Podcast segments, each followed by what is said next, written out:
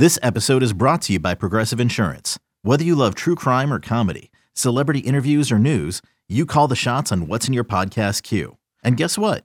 Now you can call them on your auto insurance too with the Name Your Price tool from Progressive.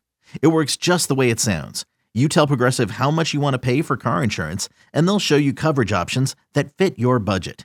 Get your quote today at progressive.com to join the over 28 million drivers who trust Progressive.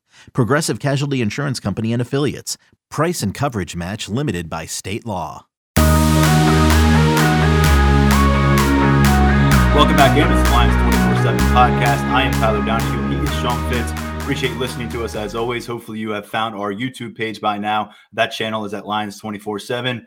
Ready or not, folks, it is Ohio State week for Penn State, a game that looks much different than when we looked at it at the start of October as we close into Halloween weekend and the Big Ten title picture takes shape. Suddenly, Penn State really left out of that conversation, dropping 13 spots to number 20 in the AP Top 25 poll, following that 20 to 18 nine overtime loss to Illinois that we spent a lot of time, Sean, on Saturday breaking down. We're going to try our best not to rehash a lot of things we're going to have to talk about a lot of the same things, though. It's just the way it is coming off of a loss like that. Uh, and as I said, it's Ohio State week, and, and I don't know if this team will be ready, but they've got to go to Columbus and they've got to play football on Saturday against a Buckeyes squad that is now number five nationally and very much rolling right now we spent a lot of time breaking it down. We're going to spend the rest of our lives trying to forget it because that's how bad it was. And um, that's that, this is one that's going to stick with a lot of people for a long time. Fans are going to remember. Uh, they're going to put it in the six four category because you know you, you can remember some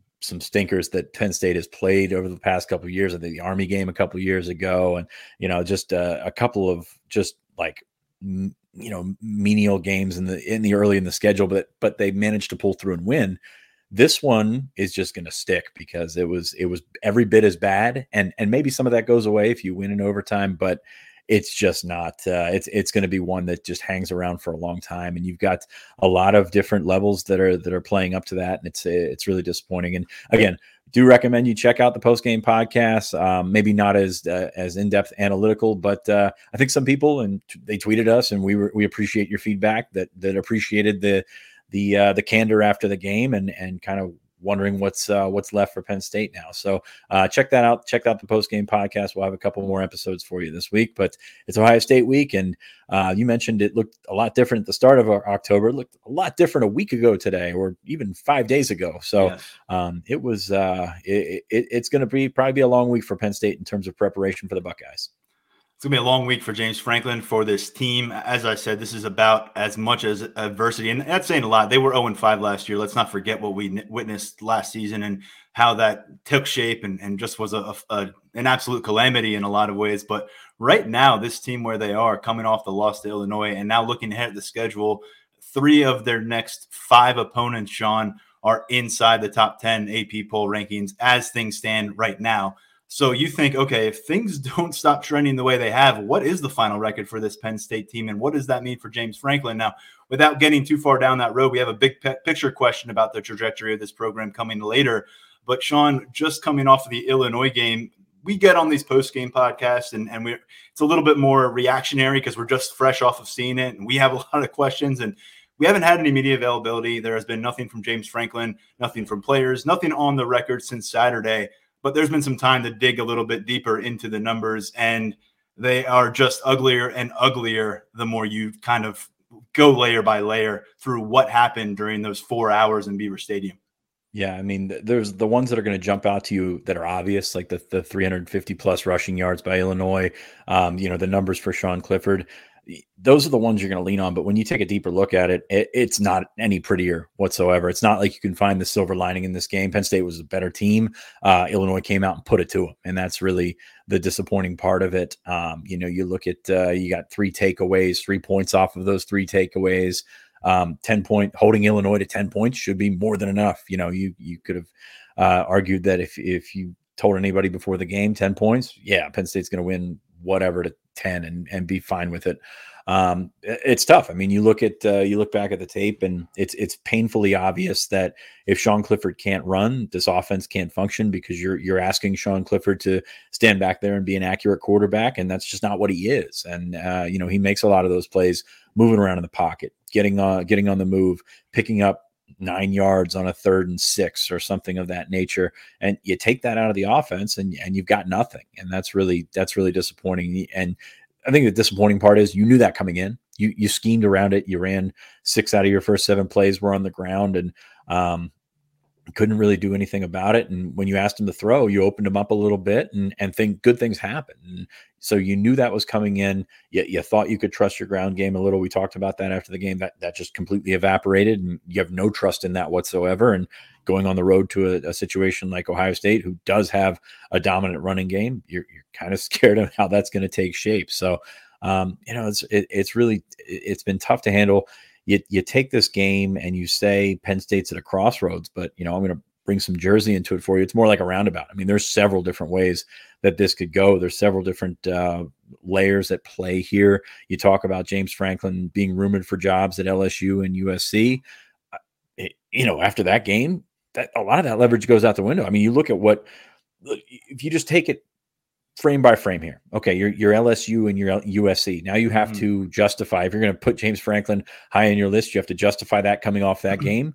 If you're James Franklin, you're trying to negotiate with Penn State and trying to figure out what is the best for for yourself if you're staying at Penn State. And all of a sudden, you lose a lot of leverage. You lose a lot of faith in the Letterman, faith in uh, donors, and things like that, just off of one game. And that's kind of where you see yourself right now. So it's a big old pile of mud right there, and it's probably worse than mud, but it's it, you're just kind of stuck in in one spot. And uh, for Franklin, for the program, who obviously these players are are hearing his name tossed out and about, that's a tough one to go through. And and now you got to rebound and play the number what, five team in the country, who is probably going to be a playoff team if they uh, you know continue to do what they're doing. That's not a situation anybody wants to be in. So at, at just at every level, you're just you're you're in it deep, and that's uh, that's not a great place to be. And some teams play great with their back against the walls. Other teams can, can, completely implode. And you look at that schedule, and not only do you mm-hmm. face top 10 team in Michigan, go on the road top 10 team at Michigan State, which, you know, somebody's going to take care of that this weekend, and one of those teams is going to fall out.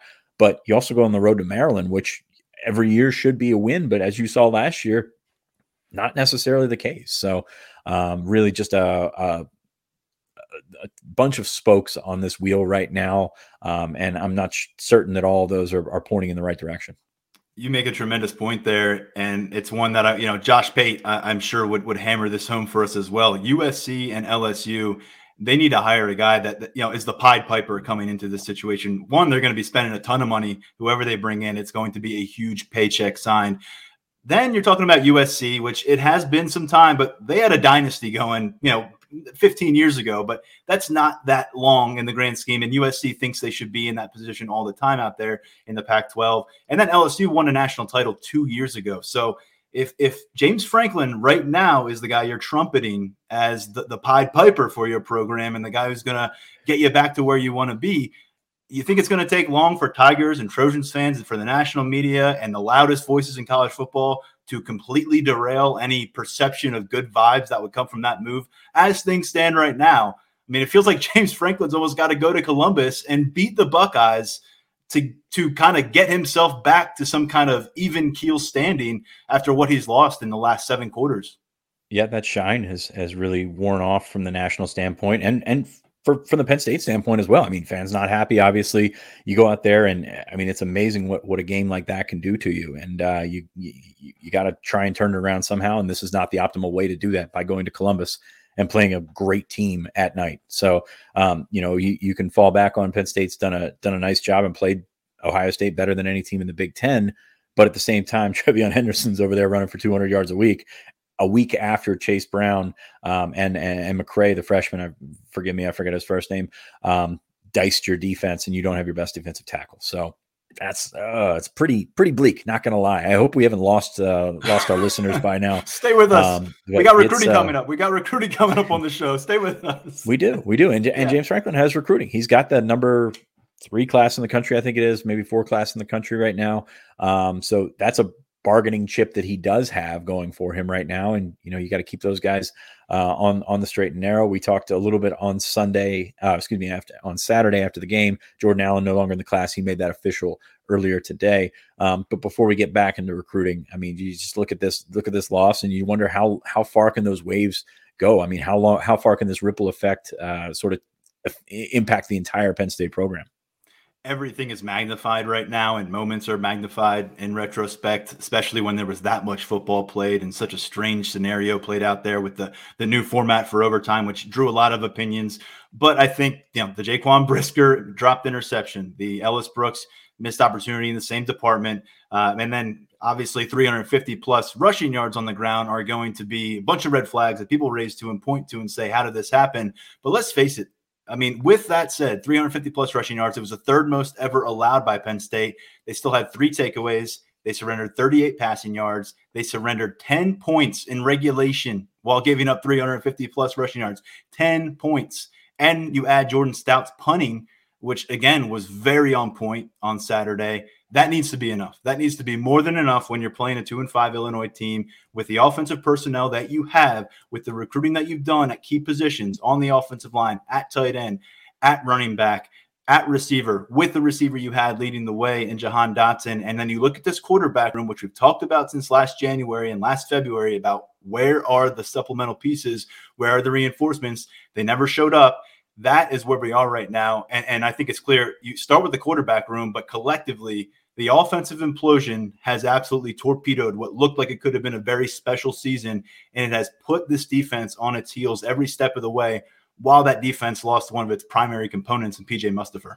And and again, this is kind of rehashing what we said in the in the post game, but that defense, uh, as many things as they do have to fix, and that's you can admit that um, had them where they needed to be to win that game.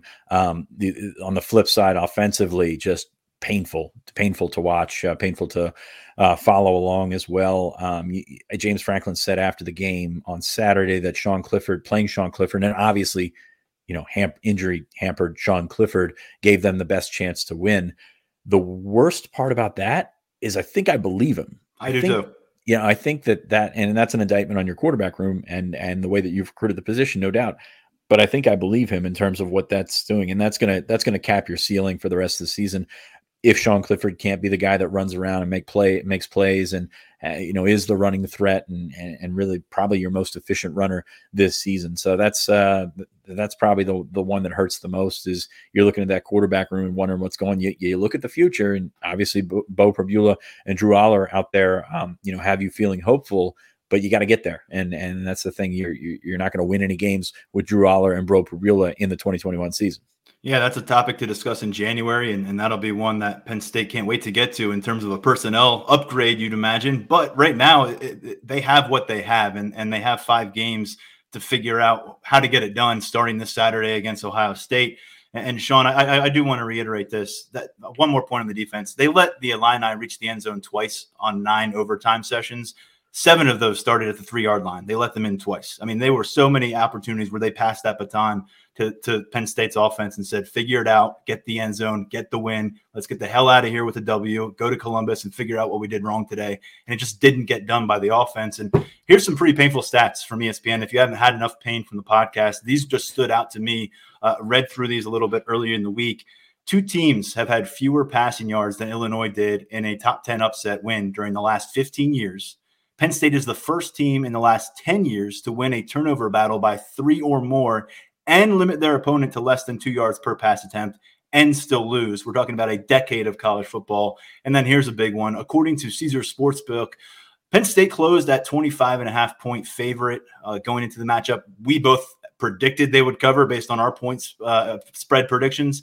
Since the FCS and FBS split in 1978, only one other time has Penn State lost as a 20 plus point favorite. That was last year at home as well against Maryland. Yeah, um, that, that's fine. And and you say 25 points and a half. That, that means I, I beat the I beat them because I had them at 25. So there you go. Big check for me there. Nice work. Um, yeah. Yeah. Thanks. Silver linings here is what we do. um, no, but it's uh, yeah, it's uh, there's there's really no excuses for that. Um, you you can't. You, I mean, you can look back and, and talk about the missed opportunities and everything like that, but when it comes like that, when it when it comes to a team at the bottom of the Big Ten physically putting it to you you know that's that's where you got to you know kind of draw the line especially as a, as a as a program that's prided itself over the years of being tougher than the other team and now all of a sudden that's that's not the case and I, I, don't think this is time for the conversation about going to shotgun and fullback and all that kind of stuff um, because that's kind of irrelevant at this point. But you know, the guys in that room, or excuse me, the guys in that building, not just the coaching staff, have to take it upon themselves. We've been talking so much about Franklin and Yurcich and, and Brent Pry, but players got to take it upon themselves at some point. You wonder if the if the distractions were just too much. I mean, you had two weeks to, to prepare for this game. Maybe you're looking ahead to the Buckeyes. Maybe you're looking at preparing for stopping TreVeyon Henderson instead of dropping uh, stopping Chase Brown, and and that's what happens. So um, I, I, think the, the players deserve a fair share of uh, of credit when they win, a fair share of of of, of um, criticism when they go out yeah. and, and, and play like this. So um, you know, you hope uh, you hope everyone's healthy coming out of that. I have my doubts. You know, you I was watching the game the other day, and um, you know, Caedan Wallace, I don't think was able to to lift one of his arms at one point, and that's uh, you know that's big for an offensive tackle. So, um, you know, as as good as this team looked at points during the season, you still had you still had uh, um, you still had worries about its depth, but that yeah. was mostly in the on the front seven on defense, that linebacker spot. Uh, you know, you're just wondering if, if those guys, those young guys that we've talked about before, can can take a step up and maybe make an make an impact on the offensive line uh, at defensive tackle with Izzard and, and Ellies and and you know work some of those other guys in there. Um, but you're you're not going to do that unless you build these leads and get these guys reps and get these guys out there because you don't want to put them out in the in a in a situation that's kind of a no win situation.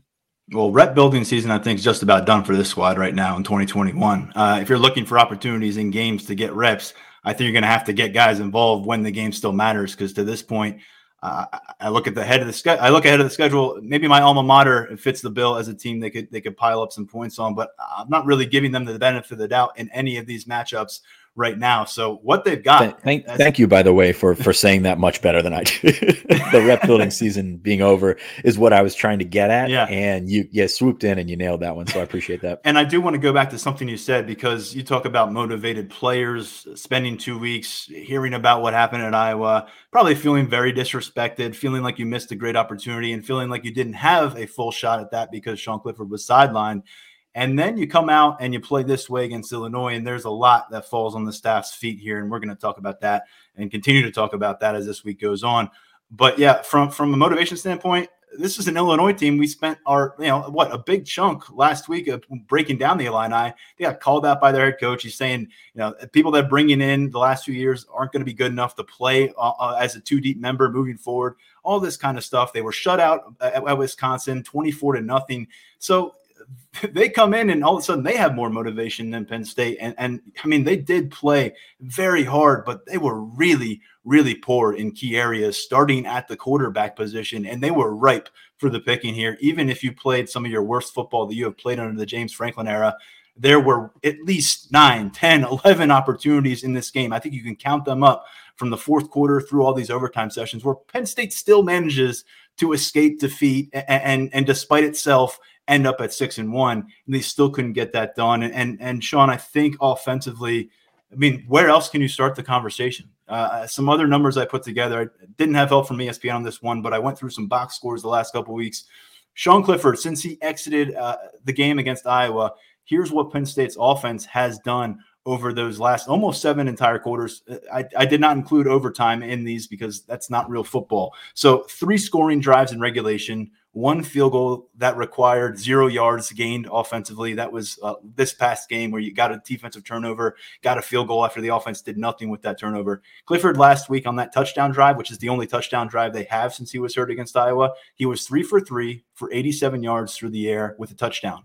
Otherwise, over those same over those seven quarters, Penn State 22 of 51 combined passing, 91 passing yards, two interceptions. You've seen no real quarterback rush threat from either Clifford or Ta'Quan Roberson. Roberson had a 10 yard gain against Illinois. Clifford was a complete non factor with his feet and turned away from several opportunities to make something happen as a runner against Illinois. Penn State went 60 plus minutes of football between these two games without converting a single third down. The longest play that didn't involve Sean Clifford throwing the ball in these two games and in, in those seven quarters an 18 yard run this past Saturday by John Lovett. Beyond that, the next longest that didn't involve Sean Clifford throwing the ball, 12 yard run for Keyvone Lee, and a 12 yard reception for Cam Sullivan Brown from Ta'Quan Roberson. I didn't mention the name Jahan Dotson in there. That is a huge issue. Again, uh, we're talking about uh, just a com- complete collapse here, Sean. It's it's it's just really hard to wrap my head around. Even even as I'm reading the stats that I wrote myself, still trying to figure out how it got to this low point in such a hurry. I I don't know, man. That was that was pretty brutal right there. I'm sorry, uh, but those are the numbers. Yeah. Yeah, yeah, the numbers uh the numbers tell a lot there and and you know numbers can be misleading sometimes. I think these are right on the money. So, yeah. um one one uh one quick comment. You, you did say that uh, Roberson had a 10-yard game against Illinois. It was Iowa obviously. Iowa, yeah. Um but it was uh that, that doesn't make it that doesn't change anything. Um but no, it's uh it, it's the same thing. Yeah, you know, I go back to what I said earlier in the episode you don't have that running threat from Sean Clifford, you don't have much because he's sitting back there and, and trying to pick you apart. And that's not the quarterback that he is. Um, then again, you, you, if you don't have anything at all from the rest of your quarterback room, that's a scary situation. I mean, we were just uh, we're just a few days removed from talking about getting those two young guys reps because you should be able to go out and you know put it to uh, Illinois and, and do some things that uh, that you haven't been able to do in a couple of weeks, and that's uh, you know perhaps oversight by us, but I'll be honest with you, Jeremy Werner was right on board with us. I mean, he thought this was going to be a, a fairly um, comfortable win for Penn State as well. So he nailed it I mean, on I, the he nailed it on the Illini quarterbacks. He nailed it. Yeah. Well, I mean, no offense to Jeremy, it didn't take much to uh, to, to to pull up that scouting report, but the run game yeah. was solid. Uh, defense was solid. I, I, just, again, I think Penn State was surprised about how physical they were. And as you saw, it was a sleepy Sunday, or excuse me, a sleepy Saturday in, in State College, a rainy Saturday, and it played like they were hungover from the bye, and that's kind of how it worked. Illinois went big uh, uh with offensive personnel. Penn State did not have the response. They were without PJ Mustipher, which is a huge gut punch, and that's exactly what you saw Illinois delivering was gut punch after gut punch. It felt like seven, eight yards on every attempt, whether it was one running back or the other. Now, you mentioned this on the postgame podcast. Illinois, for whatever reason, flipped their script, started to really rely on quarterback play in overtime, um, which played into Penn State's hand, I thought, and and and ended late for, uh, late fourth quarter as well. But I mean, Sean, you're going up. You mentioned TreVeyon Henderson, what he's doing already. People are questioning whether he's the best running back in college football. What six, seven games into his freshman year at Ohio State. We just saw Illinois do that. They do not have blue chip talent up front. In fact, Bret Bielema was trying to distance himself from this offensive line five, six days ago. So that is a terrible equation that sets up in Columbus. Yeah, and and Ohio State the last couple times Penn State has played them has come out aggressive and, and gone right after them. And I think that that's something that, you know, maybe Illinois has picked up from Penn from those Penn State films against Ohio State. You go right at them, um, especially without a guy like PJ Mustipher, you're going to have issues. And again, big week for the linebackers. They were not good against Illinois, not filling, you know, sealing back and, and filling those backside gaps and tackling was all over the place. Uh, very, very poor. Um, it was interesting because it was, there, there was a lot of, you know, I, we, we think about those runs, those big chunk runs that Illinois was able to put together. A bunch of times they, Penn State had the Illinois back in the backfield, and and they, you know, to their credit, finished some of those plays, had some tackles for loss and things like that, or ta- or tackles for no gain. Um, but really, it's just uh, was it was tough to watch. Taking it off the left side, all of a sudden slipping past uh, an arm tackle or two, and he's down the field for 17 yards. It just happened way too often, and for an offensive line that was not very good for the rest of the season. You look at what they did against Wisconsin. Wisconsin's got a, you know, as we said in the, the, start of the year, the front seven is not the problem there. And the front seven from Wisconsin put it to Illinois, and Illinois turned the tables and put it to Penn State's front seven. Can I talk about the Penn State quarterback situation real quick? No, we're good. well, I got one more thing, man. Because look, it, let's be real. If if it is what it is, and Sean Clifford's good enough, healthy enough to play right now, but he is as healthy as we saw last week. And essentially, you're getting, I don't know, a guy that's not going to make mistakes, that's not going to be the quarterback uh, on the field when eight pre snap penalties happen, but he's not creating. And you didn't see Ta'Quan Roberson creating. And this offense requires a creator at quarterback. So if you don't have Clifford as the creator, you have more Clifford, the guy who's not going to turn the ball over, and maybe you can put some drop possessions together. And if you don't have Ta'Quan Roberson, who's a creator, is there anybody else that steps up there? And if those are your two options, I mean, uh, do you have to go Sean Clifford in this situation in Columbus? And, and I guess the other question is, can you go with him? Is he medically okay to do that? What are you jeopardizing by playing him? There's just a lot involved in this conversation, and I can't find a solution that leads me to believe anything will be improved at the quarterback position for Penn State in this matchup. Yeah, I don't have an answer for you, and that's twofold. I don't have an answer because I don't know what the co- correct course of action is with Clifford's health, and I don't have an answer because outside of Clifford, you you don't know anything about this quarterback room except that you don't want them going into Ohio State making their first start. So I I, I wish I could fill you in with a little bit more color yeah. on that, but that's uh, that's kind of where they're at, they are right now, and yeah. kind of played a dangerous game with just having those three scholarship quarterbacks, and beyond having those three scholarship quarterbacks, obviously only one was ready to go in the big time. So that's tough, uh, t- tough sledding there for Penn State, and they've ran into a kind of a worst case scenario with Clifford getting hurt at Iowa, and it's going to continue to have a ripple effect on the on the rest of the schedule. Talk about a dangerous game. We're talking about Penn State reconfiguring its offensive line during the second half of, of, game number seven out of desperation. Now you're going to play Ohio State, where there are freaks across the field from you. Man, I, I mean, we saw Juice Scruggs end up at center for this game. Uh, we've seen Eric Wilson come off the field at times. We've seen Bryce Effner involved at times. We saw Miranda at right guard. We we know that Caedan Wallace was a heck of a guard prospect, the guy who practiced at, at, guard for Penn State some early in his career, but he's played all tackle since he got to campus at that red tackle position. I'm just not sure where Phil Trautwein picks the guys, mixes the guys, and how you do that while also competing against Ohio State and then eventually Michigan and then against Michigan State. How does it not continue to go down the slippery slope here? How do they hit the brakes? I know this is one you don't have the answer for, but if they don't get this one answered, or at least find several band aids and apply them to the situation, this is probably uh, the ultimate death of the 2021 Penn State football season will be the inability for the offensive line uh, to to to develop anything uh, of significance. Let's face it, they have not moved guys around. There has not been a lot of help from the tight end unit. There has not been a lot of flash and burst to overcome that from the running back room. And now you don't have a dual threat quarterback in play. It just spells doom, and I don't know how to avoid it.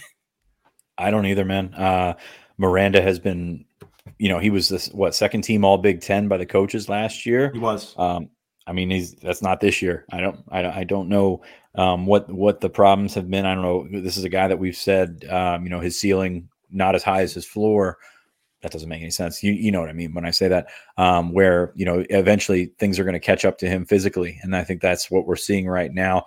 Um, you know, I like Scruggs at center. I you know he, he has some work to do. Obviously, he hasn't had a ton of reps there or anything like that, but you know, I think he kind of sets the table for the next couple of years as a as a center prospect. So go with that. But yeah, guard, um, you know, not strong enough, not uh, not athletic enough. Um, you know, Eric Wilson doing what he can in there, but I just you know I think he might be in, in over his head a little bit, kind of like Miranda in terms of athletic, uh, you know, ability and you know the short arms and things like that when you're playing a team like ohio state that's going to bring as you said freaks up front across from you and they've had their issues on defense no doubt about it um, but at the same time you know that's a that's a matchup that you also favor the buckeyes so um, going to see how they play around. Going to see how Bryce Effner fits in. He played some some decent snaps. He was kind of a sixth offensive lineman, and you know when your tight ends are not blocking like you hope that they would, then all of a sudden you've got to bring in a sixth offensive lineman to uh, to try and get that done. So um, a critical situation. Phil Trautwein's not in a good spot right now, and uh, you know you, you have to question how how that coaching job is going as well. So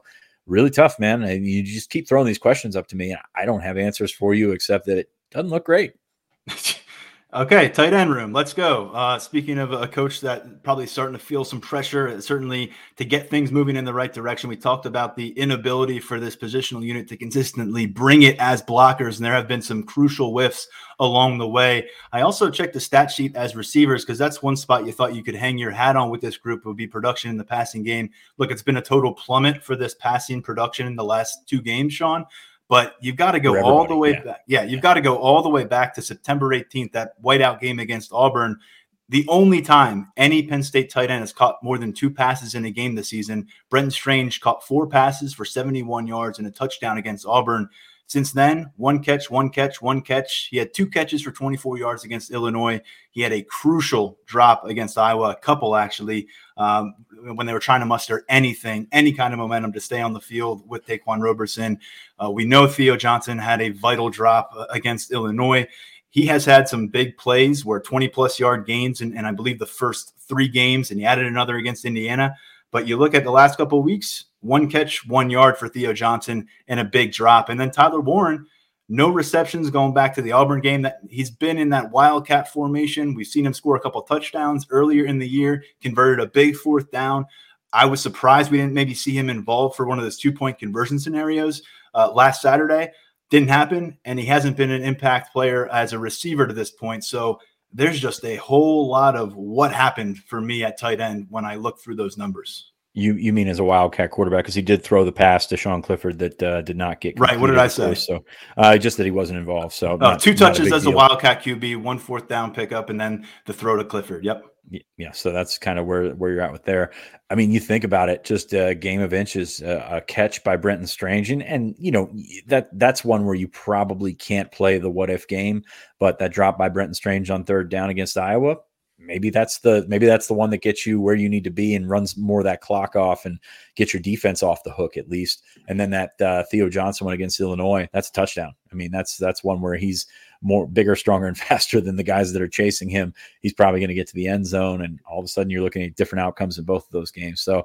Uh, yeah, the, the when when you look at what Penn State has had at the tight end position over the last couple of years, Pat would make that those catches. Pat would, you know, you, he was so so reliable, and and these guys, as talented as they are, as athletic as they are, have not proven to be the reliable targets that the the the, the guy that preceded them has been. So um, you ask them to take a step this year, and you, there's a strong argument that that has not happened. Uh, Noah Cain, Sean is under three yards per carry since week one. He remains the guy who gets the bulk the same, of work. We're just doing the same thing over and over again, aren't we? Just the tight ends to the running backs. They're not up to expectations, obviously. No. Um, you know, uh, Bill Connelly had something today where he was dead wrong about the running game as well. But the, the, the worst part is you've seen glimpses from these guys, and that's the thing. He's, you you see a different back when Keyvone Lee's out there. You see a different back when Noah Cain is out there, and you just you know Noah Cain at least has the injury, uh, you know, to help. I don't want to say help him out, but the injury kind of you know gives him a little bit of slack. But just this running game in general, you you've seen it work before, and now with the coordinator change, it's it's just not there between the tight end room and the running back room, there are eight former four star prospects in 24 7 sports composite rankings. Right now, you're just not getting what you thought you could. And certainly, quarterback play right now, very detrimental to the entire process. But that's where it is offensively. And I think defensively, the, the situation is they've been getting taxed by snaps since week one. Um, they had some opportunities in non-conference play and against Indiana to get some breathers, but you go back to that Wisconsin game, they're playing 90 snaps right, right in that ballpark. Uh, Illinois completely dominated time of possession. Iowa dominated time of possession after Clifford goes down. And along the way, you say goodbye to PJ Mustipher. You never had Adisa Isaac. You never had Akeem Beamon. So you, you combine a group that's getting thinner up front with a group that's getting taxed by snaps and a schedule that's only going to get more difficult in the trenches. That's where it is on defense. I still really love the way the defensive backfield is playing. They have missed some key opportunities to come away with interceptions. That is really glaring. There's no doubt about it. But I think overall, you, you love the way they're handling themselves at the back end of this defense. But won't really matter. I mean, if Ohio State is able to set the tone on the ground, and we've seen that do, them do that a couple years ago with J.K. Dobbins up in Columbus if Penn State can't respond there, it won't really matter what those defensive backs can do and how good they are back there. Well, your defensive problems are offensive problems, aren't they? I mean, you you can't get off the field, you can't uh, prolong a couple of drives, and all of a sudden your defense is playing what 90 snaps against Wisconsin, and um, that's going to wear on you throughout the season. Did it against Iowa, and you know you just can't if you can't prolong drives, you're leaving guys out and kind of hanging guys out to dry. I mean, we watched the other night Derrick Tangelo, you know, calling for calling for somebody to come in and and with the depth that they have or the lack of depth that they have on the defensive line in that front seven, you just don't have anybody to take over for them. So that's an issue in itself.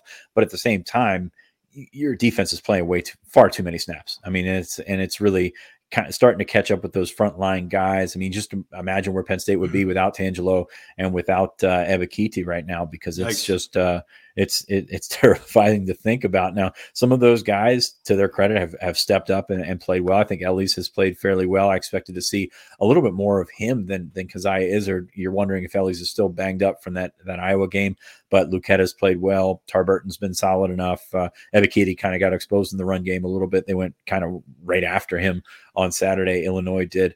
Um, but yeah, you're running running out of bodies there, running out of guys that uh, you know can can function and and give you the best that your defensive line needs. When when you've got a gap between one through three and then four to six, you see that show up when a guy like Smith Vilbert goes in there, and you know you're you're kind of playing in a curve right then. So um, and then you move back uh, defensively to the linebackers, and and you know that there's only so, so many plays that those guys are going to have to make, are going to be able to make, and you know you saw it. Uh, you could say the same thing about the secondary, not so much against Illinois, but against Iowa. Those reps keep coming and coming and coming. Something's got to give at some point. Somebody's going to slip or something like that. Um, so really a tough spot to be in, but yeah, you you can talk all you want about how the defense gave up 350 some or 350 plus rushing yards, but that's a product of the environment that they've been put in the last two weeks. And uh, 10 points, as we said, should be enough to win it. And it, you know that, uh, that that's just going to be what they have to deal with probably the rest of the season. I tossed this line out during the post game podcast. I'll do it again here to reiterate the point you just made. 18 Penn State possessions starting in the second, third, or fourth quarter the last two weeks, 11 of them lasted fewer than five plays. That is a very short amount of time repeatedly for your defense to come to the sideline, regroup, get their legs underneath them, get some oxygen in those lungs. I mean, that's that's asking a lot. And as we said, guys are going down, and that gets harder and harder to accomplish. Um, Sean, Ohio State's facing them, uh, staring them in the face. We're going to talk about the Buckeyes more later this week. We'll bring on an analyst who covers Ohio State on a daily basis to get a better understanding of what this challenge looks like. Clearly, it's been a, main cha- a major challenge. You said it. Buckeyes have been probably played tougher on a more on a consistent basis against Penn State than any other Big Ten opponent of late, but it's a six and one record for Ohio State against James Franklin at the end of the day, and that has been a, a huge, huge issue uh, for Penn State. Certainly, more issues piling on here right now ahead of the matchup. Recruiting, you mentioned Jordan Allen officially out. You said that was coming on Saturday um, as he was at Ole Miss during the weekend. We know how Penn State staff views those kind of visits post commitment. Um, we talked about bringing Important. a tight end on board in 2023. I'm just going to throw it to you here. What do you got for recruiting? Important distinction, and I know that not everybody works like this, and it because because because Jordan Allen put it out this morning on Monday morning. Uh, this this is one that was in motion well before the game. You know, this wasn't a situation where you looked at the at the game and and see the fallout and say this guy was bailing after that. So don't don't take that right. don't, don't take that bait and go with it. Uh, Penn State's going to have to do some selling in terms of the guys that they do have on board, um, who all seem pretty solid in themselves. But you know, guys further away, Jordan Allen was a, a, a guy that we you know earmarked late last week. I think it was Friday morning. We found out that that there was an Ole Miss official visit scheduled. Um, Penn, uh, Penn State staff found out by reading Steve Wiltfong's column on 24/7 Sports that that's going to happen. That's never that's not good. how you that's not how you go about that. Um, you know, there's there's obviously the policy that they don't want anybody visiting anywhere else, but it goes to another level when you don't tell them that you have plans to visit to another uh, another school. So, um, thought that visit was off, and that was not the case. And took care of itself, and that's where you're at. Penn State, of course, tight on scholarships to begin with. So, you know, if you're going to lose somebody, the, the corner from Louisiana, it's only been on campus one time, um, is probably a logical place to start. But you you're going to have to uh, continue to see what you've got for the 2022 class. Obviously, still want to bring in a linebacker like Jaishawn Barham, still looking at uh, Taylor Stubblefield was down, seeing Andre Green. I think Penn State's pretty much out of that one, but uh, for the most part, they're they're still trying at least. Um, and then there's a couple other guys that they're at, they're after be interesting to to me. The most interesting thing to me about the Allen thing is you don't necessarily have to replace it with a corner. You don't have to necessarily bring in a defensive back. Uh, Allen, I think some projected at safety, some projected at corner. Penn State had him as a corner, but I think this probably gives you a little bit more wiggle room in the transfer market, and that's probably where you, if you're looking at the uh, at the roster buildup and th- the roster makeup and things like that, I think that's probably where you can benefit from it the most. Um, I think if I'm calling the shots, and clearly, very clearly, I am not. That's where I go with it is to try and figure out something, you know, up front on both sides of the uh, uh on either side of the ball, uh, and go from there. So you look at that, and you probably it's more of an 85 play than the the, the current class. Uh, see how that works, but uh, I think it's going to give them a little bit more uh, leeway in the transfer market. Penn State addressed the cornerback position twice in the transfer market last offseason. And of course, you got Tariq Castro Fields as the super senior. He's going to move on. And just going to say it third year freshman Joey Porter is NFL draft eligible. So keep that in mind as well. Um, Sean, our, our uh, five star mailbag question leads us right back to recruiting. And it's a very fair question at this stage. Penn State has been on a roll with recruiting, even after a rough 2020 season. If things continue to go badly for the remainder of 2021, could it realistically ruin recruiting plans? And we've said this a lot. Penn State built this number one ranked recruiting class without going and, and, and on the field after a four and five season. That said a lot. Now they got another storm to weather, especially if they pick up loss number three in a row on Saturday. I, am not, say, I'm not saying it's going to ruin recruiting plans, but it is difficult to ignore when the on-field product starts to slide and you're two months out of National Signing Day with a group like this. Yeah, yeah. I mean, the vultures, they're going to be circling, or the sharks, or whatever you would want to call them at some point, is going to be calling, trying to call up Penn State recruits and say, this is what's happening. Uh, you can bet that the Franklin stuff is being leveraged against them. I know I've talked to some commits that have said, you know, other schools have mentioned that he's going to be out of there. So you've got that uh, working against you. That's the thing that could realistically ruin your recruiting plans yeah. right there. As if he, yeah. as if he leaves, um, because you can always spin it. I mean, you can always turn it around and say you're the missing piece. You're going to play early. Look at what is out there. You look at the the receivers that are out there. You're only playing three receivers right now, so you've got an opportunity as a freshman to come in and play. So there are ways to to shine that thing up and make it look a lot better for these kids that are coming in. Um, so I don't really see a, a, a, big fallout or anything like that. You've got to get you got to get to the finish line. Obviously, the first signing day is is huge for Penn State. Um, so you've got to get there. If if, if Franklin is is still um, on board and, and and ready to go 100, percent then I think you'll be okay. Um, but at the end of the day, um, that's the thing that could sink it is if is if there's a coaching change, which is not deep insight or anything like that. And I'm not saying that Franklin's staying, going, whatever. Um, but that's the thing that that would change everything. And when you've got the nation's number one quarterback on the board, Mike Yurcich's presence on the staff, obviously pretty vital getting through National Signing Day as well. He's uh, clearly attached at the hip with James Franklin was a priority target. I will say the one thing from a staff standpoint, you know, if, if losses rack up here down the stretch, you're going to have to have some conversations, some difficult ones if you're James Franklin about who's staying, who's going, and why. And when staff changes happen, they normally coincide with that early signing period. Sometimes, uh, you know, quite sadly, they happen a few days after the signing period, after the kid has already put pen to paper.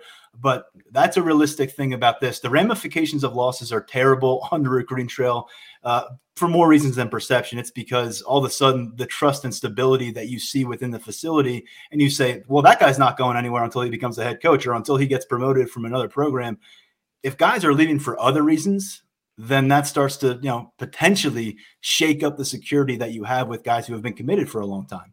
And I will reiterate something you said in the open here, um, or the open to this question is that they built this class coming off of a four and five year that was yeah. really ugly. And uh, so I think that helps you in terms of these guys have seen poor results. They've seen you kind of turn it around and gotten that optimism going. So, and, and on top of that, this class is kind of built from the inside out. A lot of Pennsylvania kids in this class. So that certainly helps with that. So I think Penn State's got a lot going for it in terms of keeping that 2022 class together. Um, but yeah, the uncertainty with Franklin is, is something that will be the elephant in the room until, you know, something more clear happens on that front.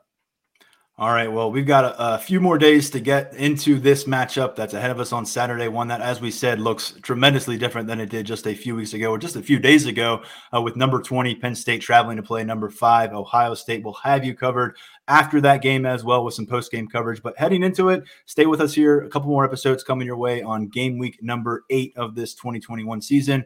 For Sean Fitz and producer Lance Glenn, I'm Tyler Donohue. Thanks as always for listening to the Lions 24 7 podcast. Okay, picture this. It's Friday afternoon when a thought hits you. I can waste another weekend doing the same old whatever, or I can conquer it. I can hop into my all new Hyundai Santa Fe and hit the road. Any road. The steeper, the better. Because my all new Santa Fe is available with HTRAC, all wheel drive, so I can hit the trail without a worry in the world. Heck, with three rows and best in class rear cargo space, I can pack the whole family in with all our gear. We've got available dual wireless charging for our phones, so we'll never lose touch with civilization, and we won't lose touch with the primordial power of Mother Earth. So, which is it? Waste the weekend or do something a little more epic? And conquer it in the all new Hyundai Santa Fe. Visit HyundaiUSA.com or call 562 for more details. Hyundai. There's joy in every journey.